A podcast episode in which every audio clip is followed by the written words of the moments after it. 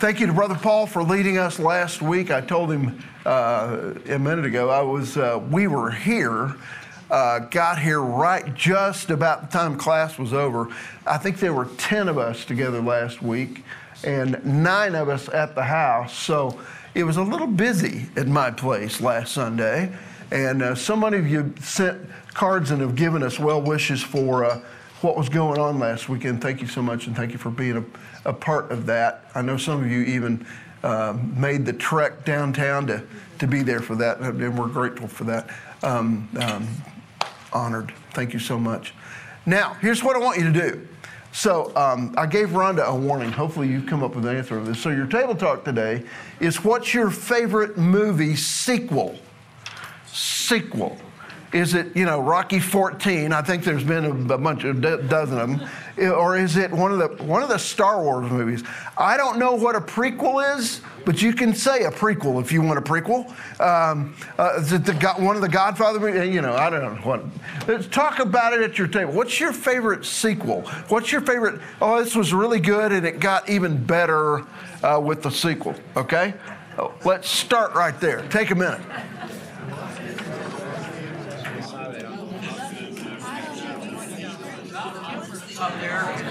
Yeah, it's bad. So what'd you come up with? What'd you come up with? Joe and I decided there should be a Tombstone sequel, but there hasn't been yet. Sherman, you'd vote for that, wouldn't you? With what? I think the sequel was better than the original. Uh, the Top Gun, the Maverick thing. Uh, I've watched it twice. I, you know, I went to the movies to see it because I wanted to see it on the big screen, and now I can find it on something at home. And uh, yeah, I thought the I thought it was better than the than the other one. What what was yours, dear? It was Top Gun and also the second Star Wars movie. The second Star Wars. The I didn't know what that one was. Return of the Jedi. Okay, you have to be somewhat nerdy to know that answer. Um, Somebody else. What, what's your favorite movie sequel? What'd you say, Janet? Bridgerton, but you have to have Netflix. Uh, okay. See, I, I don't know anything about that. All right. It's season one and two, and then I just had one. Okay. Okay. Really? Okay. Haven't heard that. Katie? A sequel on TV, is that okay? Oh, yeah. Blue Bloods. Uh, okay, it, it, it uh, what, 12 seasons or something like that, I think? Something like that? Yeah. Yeah. Steve Blair, I'm curious if you've got a favorite sequel. Uh, not really. I like the first one's better because you get the character development. Well, that's true. And when you get to the sequel, it's kind of like old hat. It's, Often it's kind of disappointing, isn't it? Often it is. That's why uh, to hear you say I like this one better than the original. Um, uh, we I had watched uh, a series last year about the making of The Godfather, so I wanted, wanted to go back and watch the Godfather movies. Now I needed to find them on a service that was a little bit tamer than. Uh, uh, than what the original was, but but those are being those are out while I was in college, and so it was just kind of interesting to to see. By the time they got to number three, it wasn't very good. And uh, Brad? There was no sequel to Quigley Down Under. to Quigley Down Under. There's only one of those. Okay, so is that one we need a sequel to? I don't know. I, I bet old boy uh, Quigley can't ride a horse by this time, but uh, we we would see. All right, now, so. Books are always better than movies anyway. What? The books are. That is so true. You're right. In fact, I'll, I'll often read the book, see the movie, and it's like, wait a minute, they left so much of it out. But anyway, we'll see on the um, on the uh, Osage movie. We'll see if the, if the movie is as good as the book. Uh, that was an amazing book. Uh, now, um, okay, so. I'd have to say, you know, back to your question, maybe Nightmare on Elm Street 14, because that was the last. Yeah, my guess is you didn't watch that, but my guess is, yeah. Well, so we're going to spend a couple weeks at least on a sequel, all right? Uh, if you read the Gospel of Luke, um, and in your Bible, you know, we've, we, we studied John 20 and John 21 the last couple of weeks, uh, a couple of weeks ago, uh, looking at the resurrection, what happened right after the resurrection. If you were able to turn the page, this is This is part two. Um, uh, the book of Acts, especially Acts uh, 1 and 2, and we'll, we'll kind of get into that. Uh, I, read, I read this week that without the book of Acts, we'd have, have almost no information about the early church.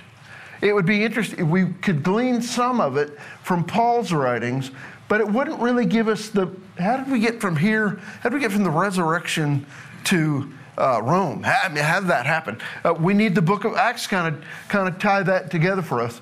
And uh, let's be honest, for those of us who uh, who live and love uh, Crossing Community Church, Marty would have no favorite verse you know, Acts 2.42 and Acts 4 uh, are his favorite passages to talk about. So, um, so this is kind of Luke's sequel in some ways. Now, I think it's interesting that a, okay, stick with me here. I'm going to say something that'll be in your face a little bit. A Gentile wrote most of the New Testament. Think about it. More of the New Testament than anybody else was Dr. Luke, a physician who was clearly a Gentile. Um, so here's, here's the uh, evidence. In Greek, Luke wrote 37,930 word, 32 words across 2,158 verses. Paul wrote 32,408 words across 2,033 verses. Now, more books are, are written by Paul, but literally more words and more verses were written by Dr. Luke. He needed two books to get all this in, didn't he? Uh, but one of the things I read this week that a tip, was that a typical, um, uh, they, they were writing on scrolls, obviously, and a typical scroll was about 10 yards long. You would need at least two to get all of this in.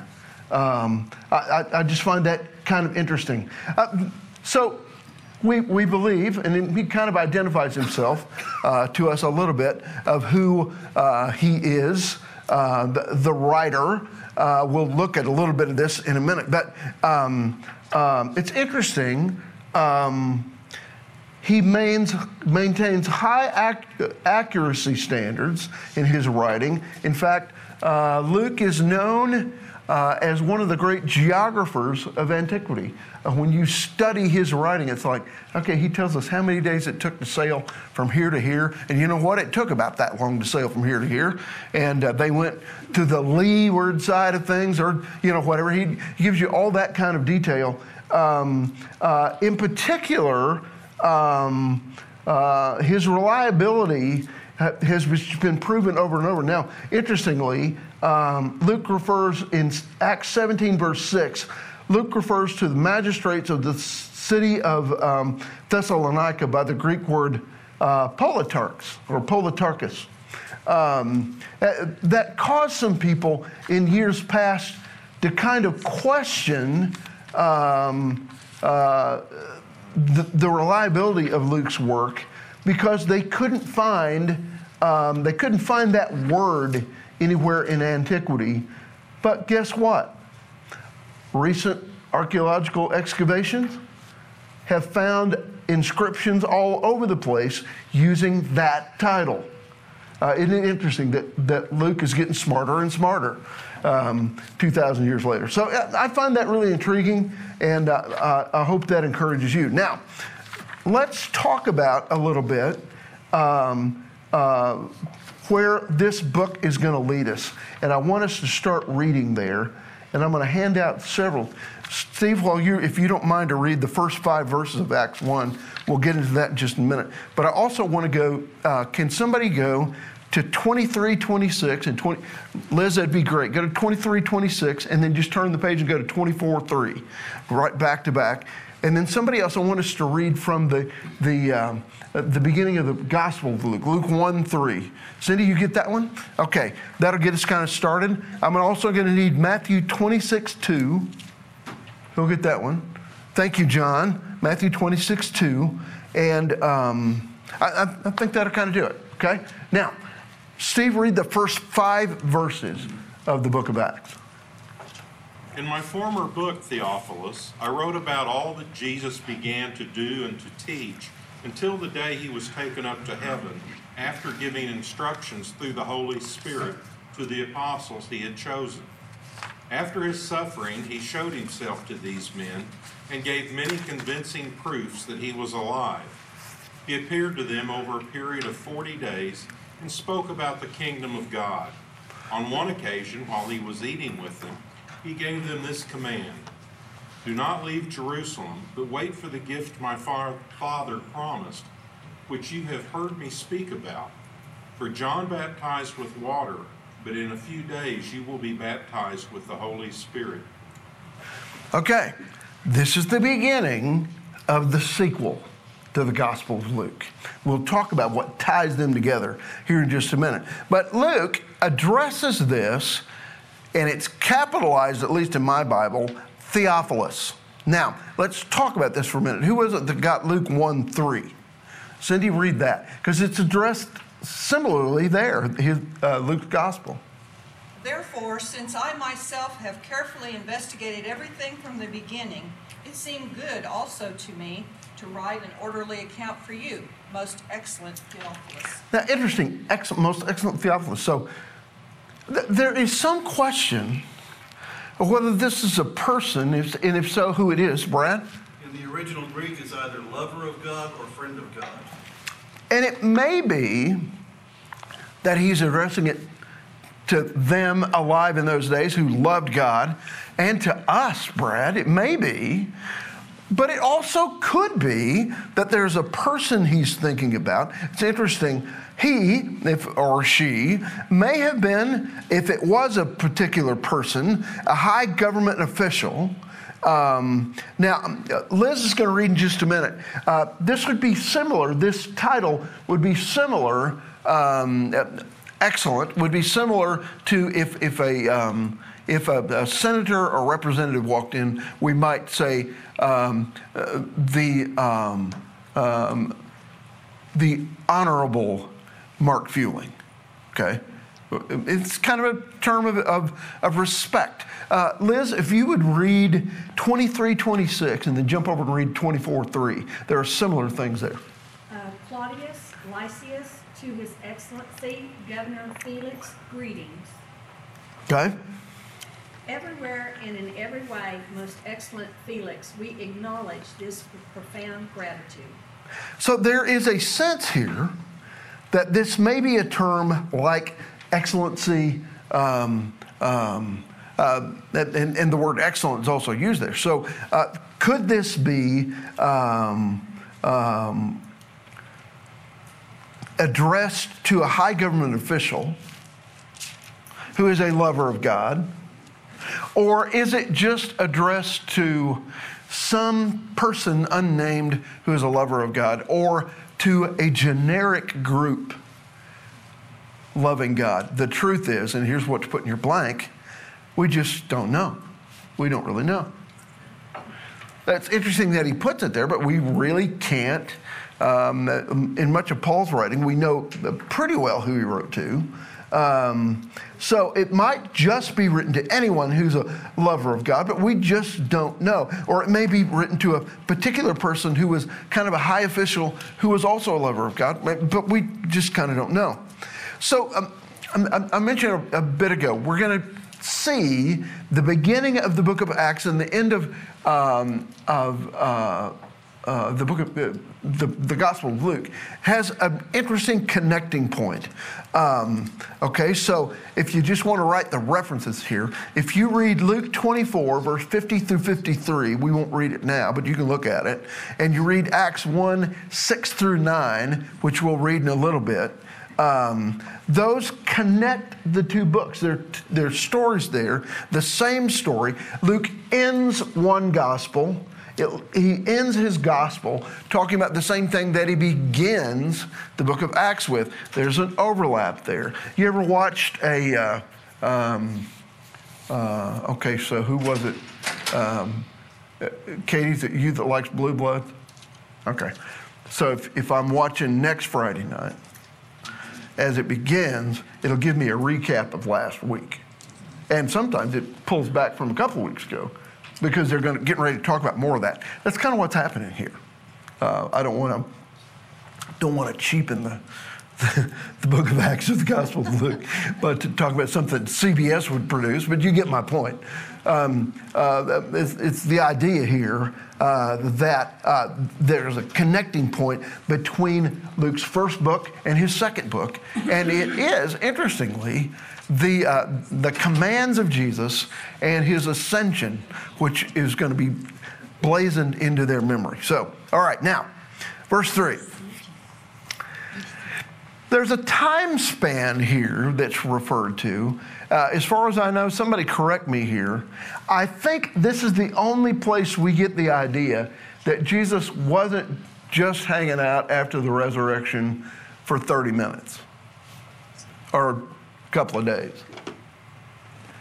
How long? Verse 3. 40 days. 40 days. That's pretty impressive, don't you think?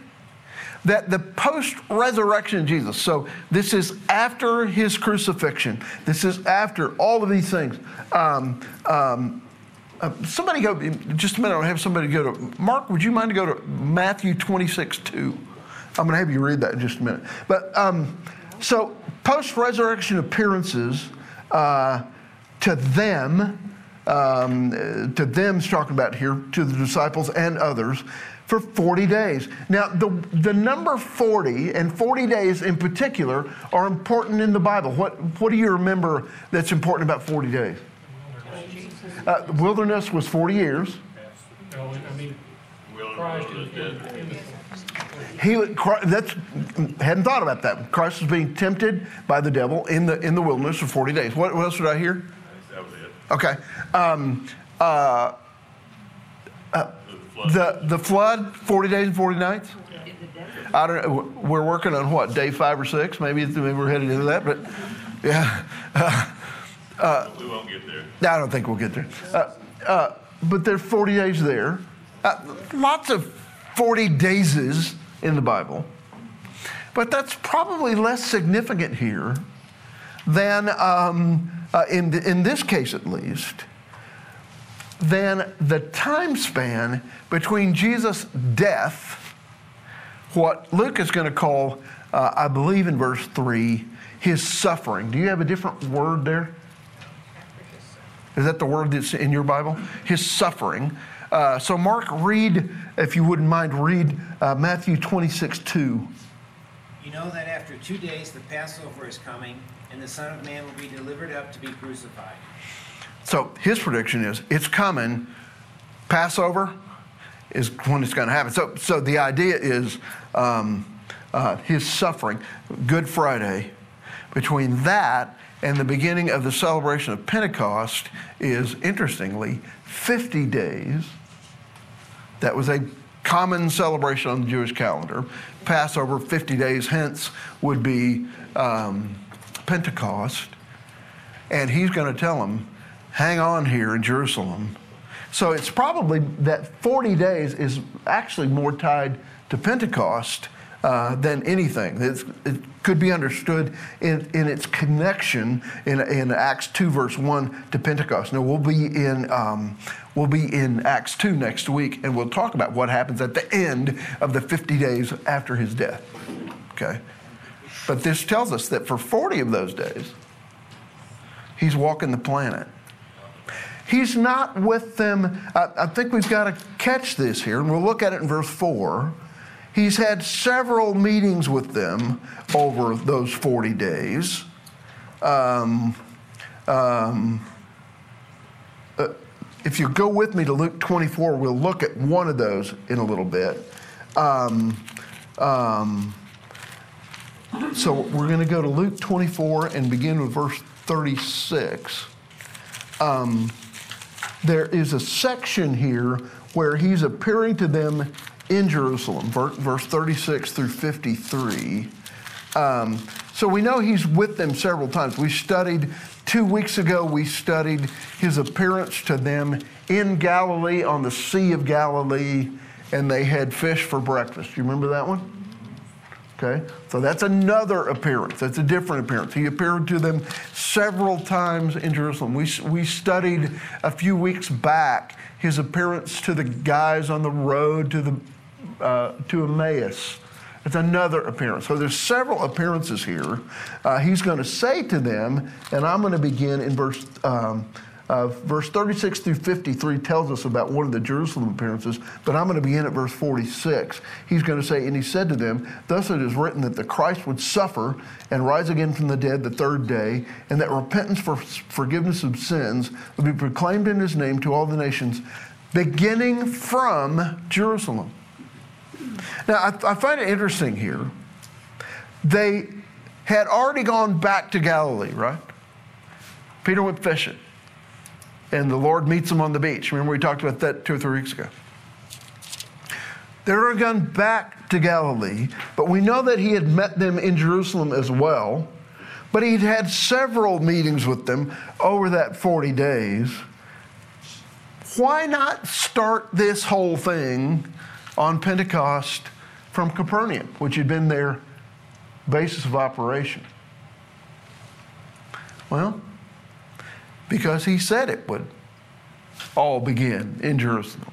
And he says, even here, as I read from Luke 24, 46, and 47, this is going to happen. It's going to take off from Jerusalem. I have a little friend who was flying to Puerto Rico a couple weeks ago.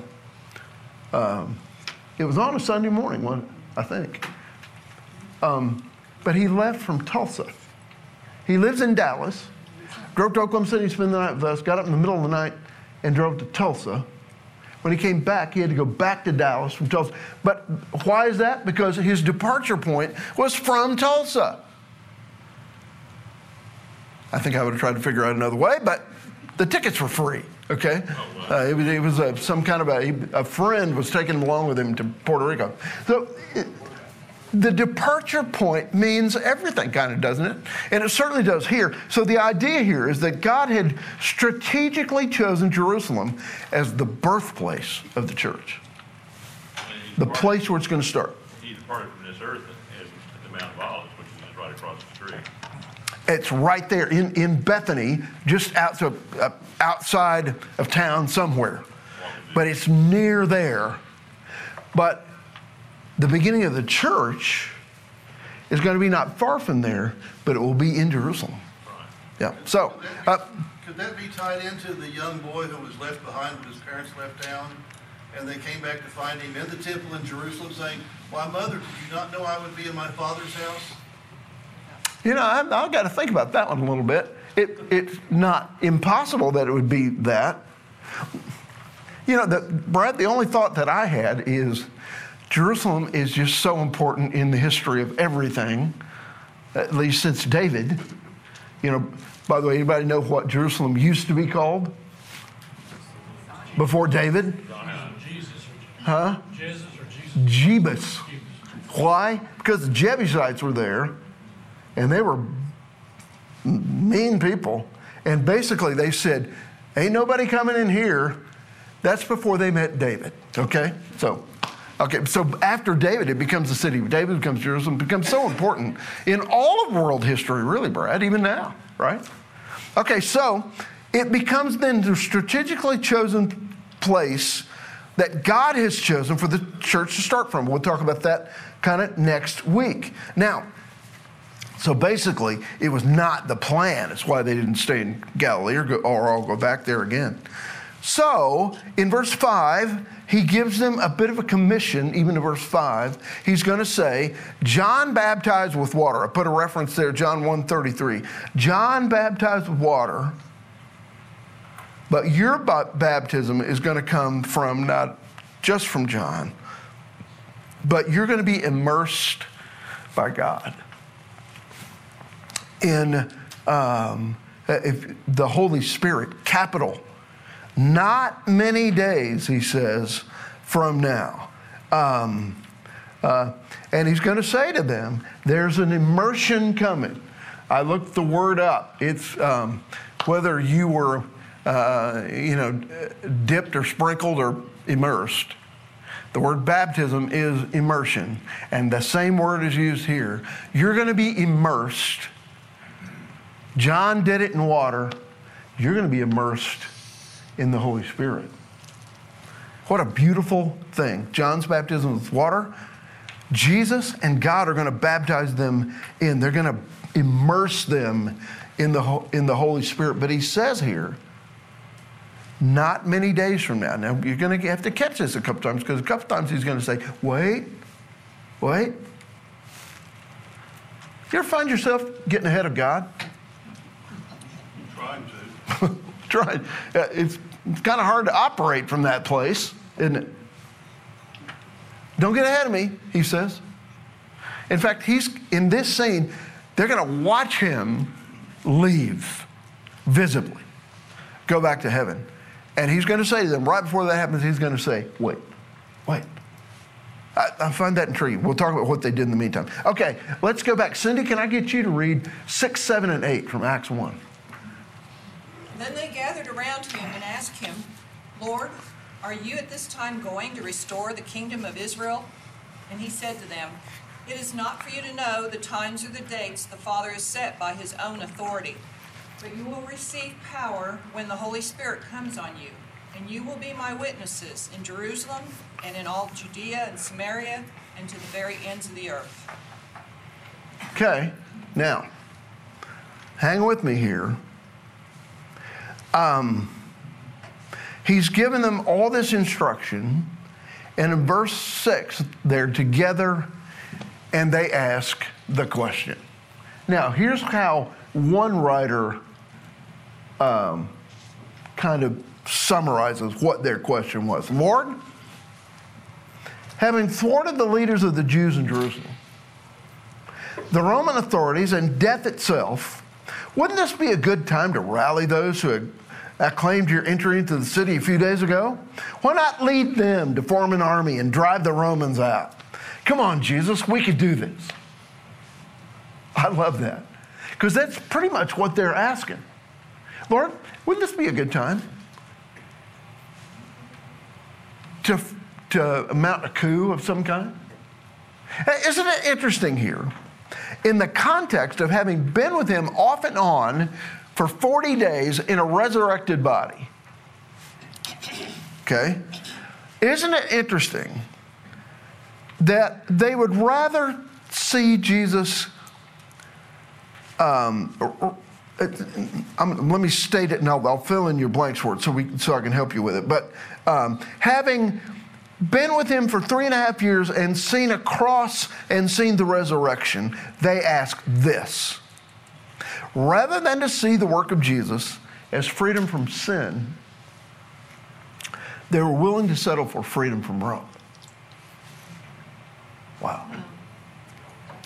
Rather than seeing his work as accomplishing freedom from sin, which is real freedom, folks, they were content still after all that to say, How about if you just free us from Rome?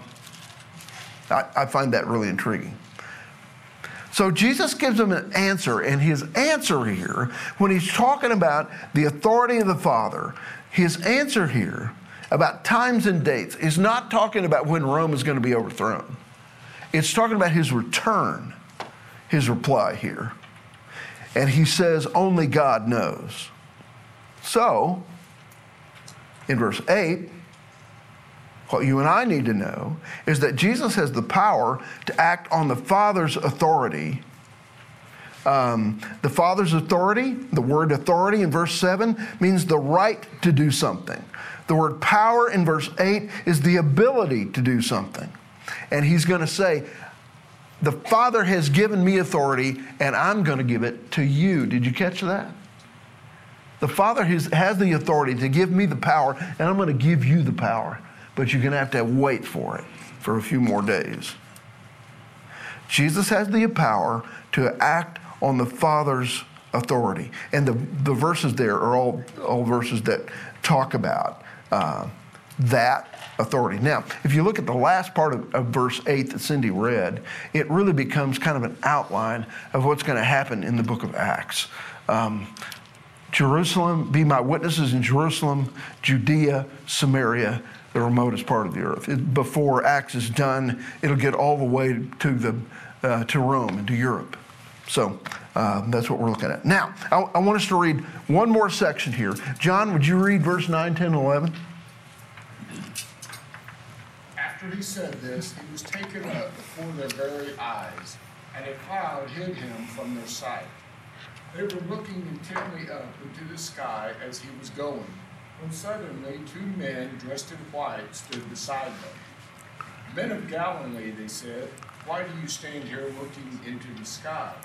This same Jesus who has been taken from you into heaven will come back in the same way you have seen him go into heaven. That's interesting. What's the action? Mark, can I prevail on you? I'm going to have you go over to Mark uh, to Acts 7 and read verse 54 and 55. Just a minute. What's the action? What happens? He gives them this challenge, this commission, and then they watch him leave.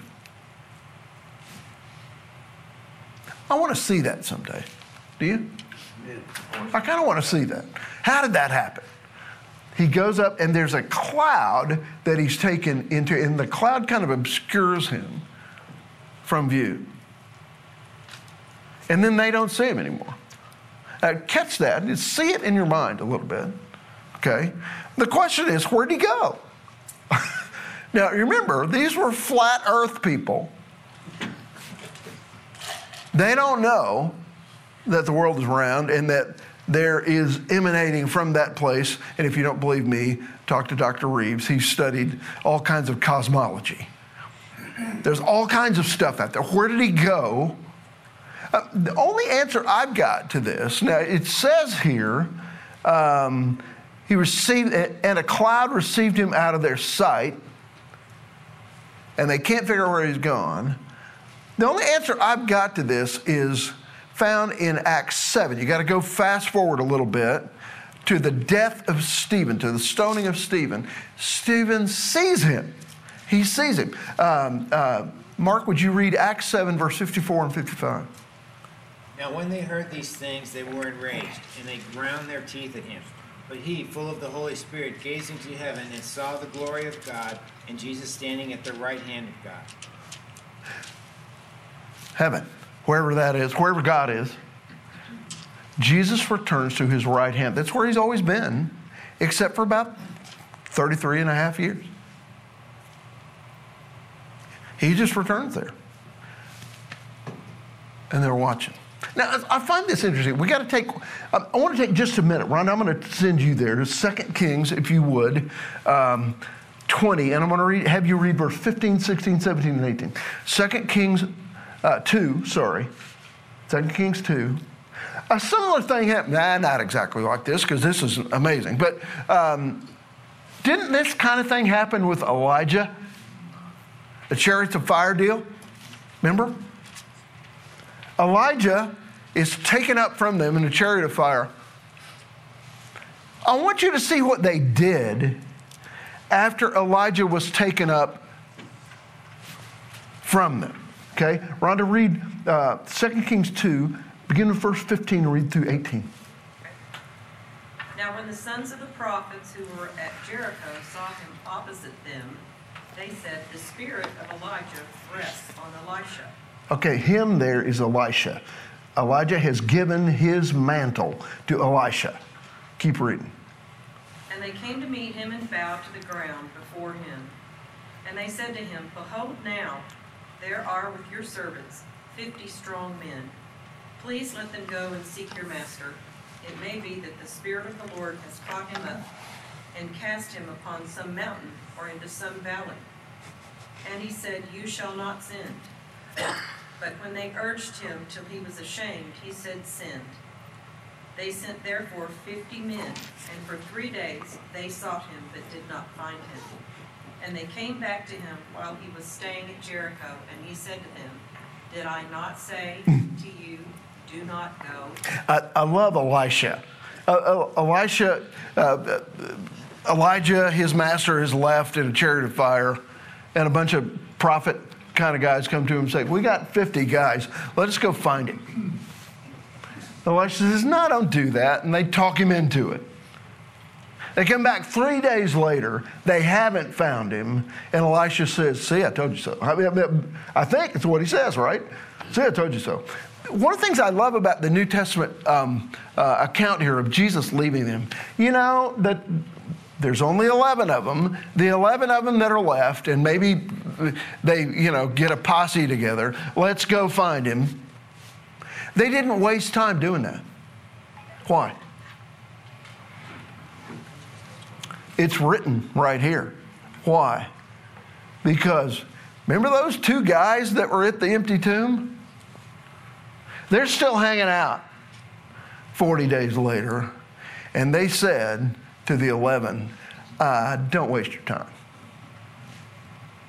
And I think they heard it. Don't waste your time. Why are you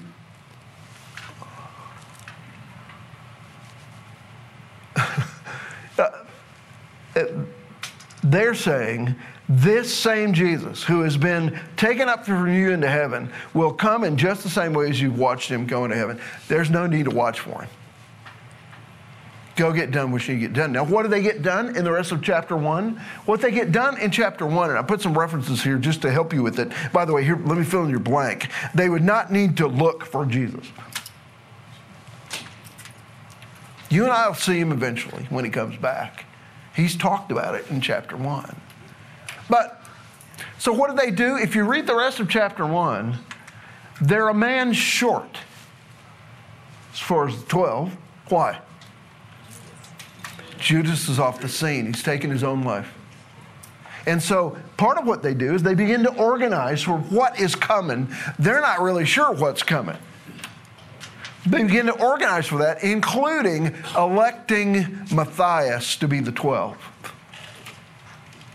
so that they'll be ready for whatever it is that Jesus is hinting at when the Holy Spirit shows up in power in a few days. Now, okay, I think it's interesting. He tell the, the angels tell him, uh, "Don't just stand here. You got work to do." Did your dad ever tell you that? My dad ever told me that every day of my life. Don't stand here. You got work to do. My mother probably on Mother's Day probably told me, uh, "Don't just stand here, or don't just sit there." Probably, you got work to do. they don't it's 10 days till pentecost they don't know what's going to happen on pentecost you and i have the, the um, advantage of hindsight we'll study that next week but they've got stuff to do um, they're going to tell them don't go back to galilee stay here find a 12th and get ready jesus has told them the same thing and Jesus has also told them this. He tells them this at the end of the Gospel of Matthew. He tells them this at the end of the Gospel of Luke. And he tells us in Acts 1. Every one of them is to be involved in disciple making. Guess what? The challenge hasn't changed. It's still up to us to do that. We're the only ones who can do that. Don't you love it when you see our church? being involved in creating, in investing, in being witnesses to, and teaching and guiding people to become disciples and disciple makers. We're going to pick up pick it up right there at the beginning of chapter 2 next week. I'll see you there. Ladies, happy Mother's Day. I hope you get to spend time with your family or somebody you love, and God bless you. I'll see you soon.